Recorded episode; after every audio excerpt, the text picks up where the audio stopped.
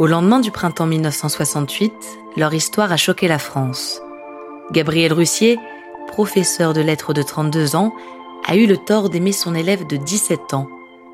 Elle l'a aimé jusqu'à en mourir. Mourir d'aimer, c'est le nom de la chanson d'Aznavour et du film de Kayat, inspiré de cette histoire tragique. Une histoire de révolution, de mœurs et de liberté, une histoire d'amour.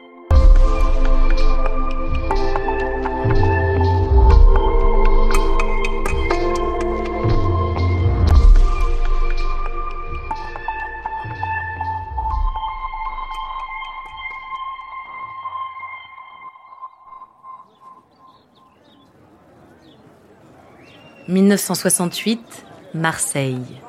En plein cœur du mois de mai, la cité phocéenne vit elle aussi sa révolution printanière. Les grèves ouvrières sont massives dans les industries, sur le port. Dans la rue, les étudiants défilent portés par un incroyable souffle de liberté. Gabrielle Russier est de tous les cortèges. Elle a 32 ans, mais elle paraît plus jeune avec sa peau translucide et sa coupe garçonne. Gabriel est professeur de lettres dans un lycée des quartiers nord. Son enseignement est très moderne pour l'époque. Dans sa classe, les élèves sont invités à donner leur opinion, à débattre.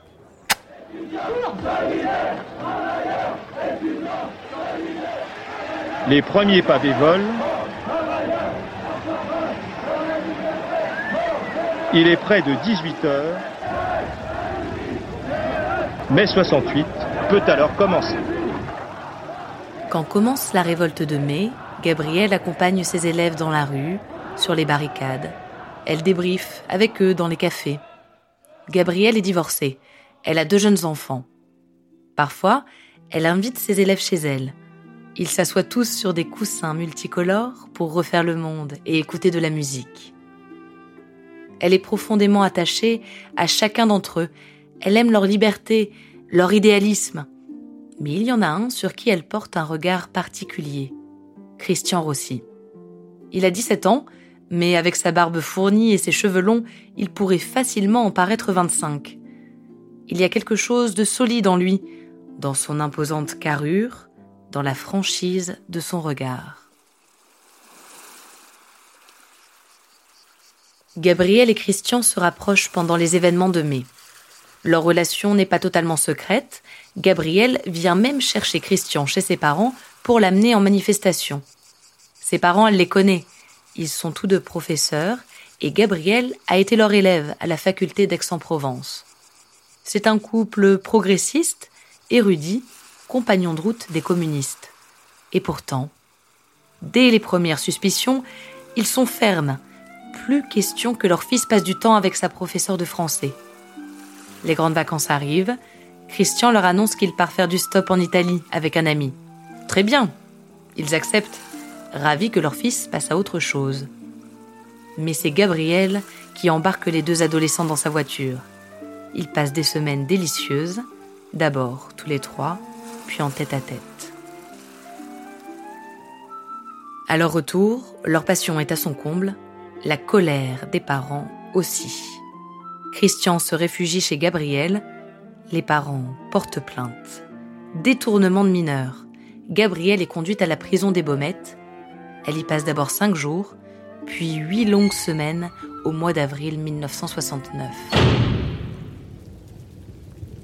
Dans les lettres qu'elle écrit à son ami Raymond Jean, elle décrit son désarroi, immense. Elle dit ne pas comprendre ce qu'on lui reproche. Elle envie les criminels qui savent pourquoi elles sont enfermées. Le procès a lieu en juillet 1969. Toute la presse en parle. L'opinion se déchire sur cette histoire qui secoue les mœurs de l'époque. Gabriel est condamné à 12 mois de prison et 500 francs d'amende, un verdict qui sera amnistiable après l'élection de Georges Pompidou. Mais le parquet s'acharne, poussé par l'université d'Aix où Gabriel a demandé un poste d'assistante un nouveau procès aura lieu en septembre.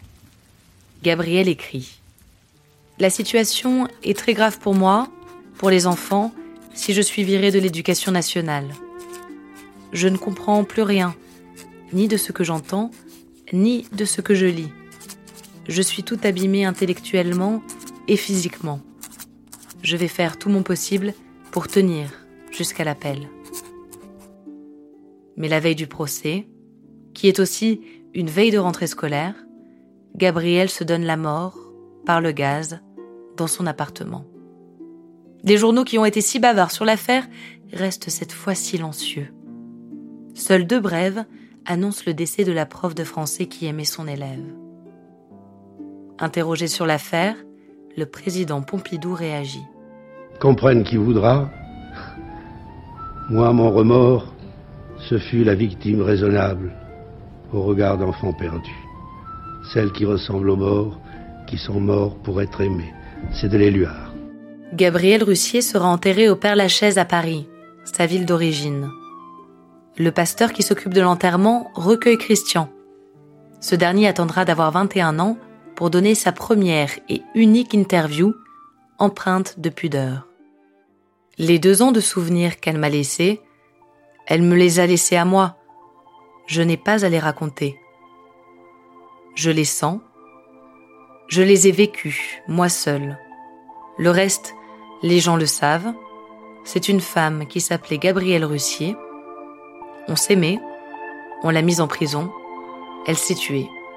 C'est simple.